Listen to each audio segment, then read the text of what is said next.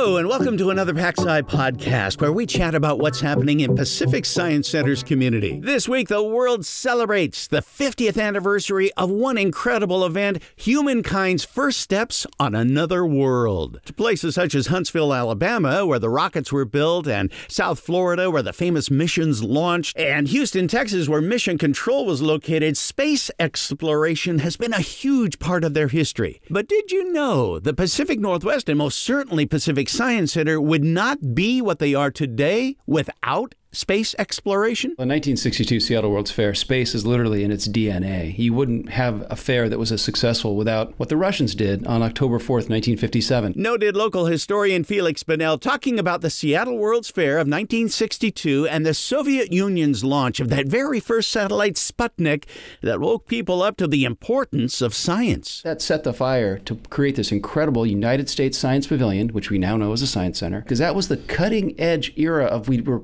past World War II. The space age was ahead of us. We were competing with the Soviets. It was freedom versus uh, oppression, really. It was all being played out on Earth here. And who better to, to tell the story of science than the United States Science Pavilion with the 10 million people who came to this fair, two thirds of whom set foot in this beautiful Science Center building and learned about what was ahead. And so much of it came true, too, which is pretty amazing. In 1961, President Kennedy issued a challenge to the nation to reach the moon before 1970. And if you were around back then, especially as a kid, you know just how huge it all was. The astronauts were amazing figures, and at the time of the World's Fair, John Glenn, he was about as big as they get since he had just become the first American to orbit the Earth. He visited the fair back then, one of many science figures to visit and help inspire a generation. Well, since then, many of the people who have made that history have visited us, those very first lunar explorers among them. Doug Tolmie, longtime Puget Sound area broadcaster and event producer, he's produced a number of events for the Museum of Flight to honor people like Neil Armstrong and Buzz Aldrin and others. And he says when he worked with them all, they all attributed curiosity and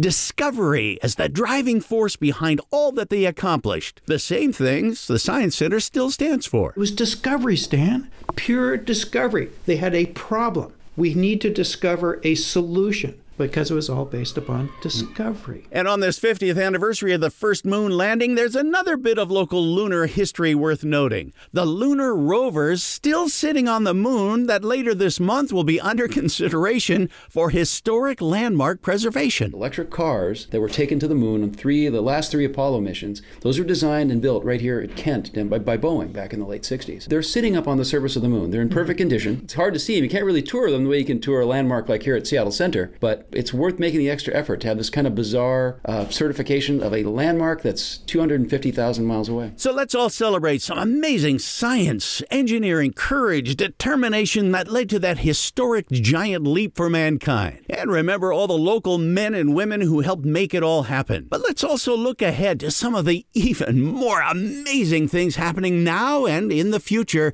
that involve uh, local entrepreneurs, scientists, and others. Uh, thousands of tiny satellites are being launched, moon bases by not just America, but other nations as well, uh, Mars missions, asteroid mining, and on and on and on. Things may be different now in many ways, but the curiosity and discovery that, that led us off world for the first time, they're even more important now than ever before to get us even farther into space and to help solve the many issues facing us right here on planet Earth. This is a most exciting time. For more information about all that we do and how you can be part of it, you check pacificsciencecenter.org. And people, be curious.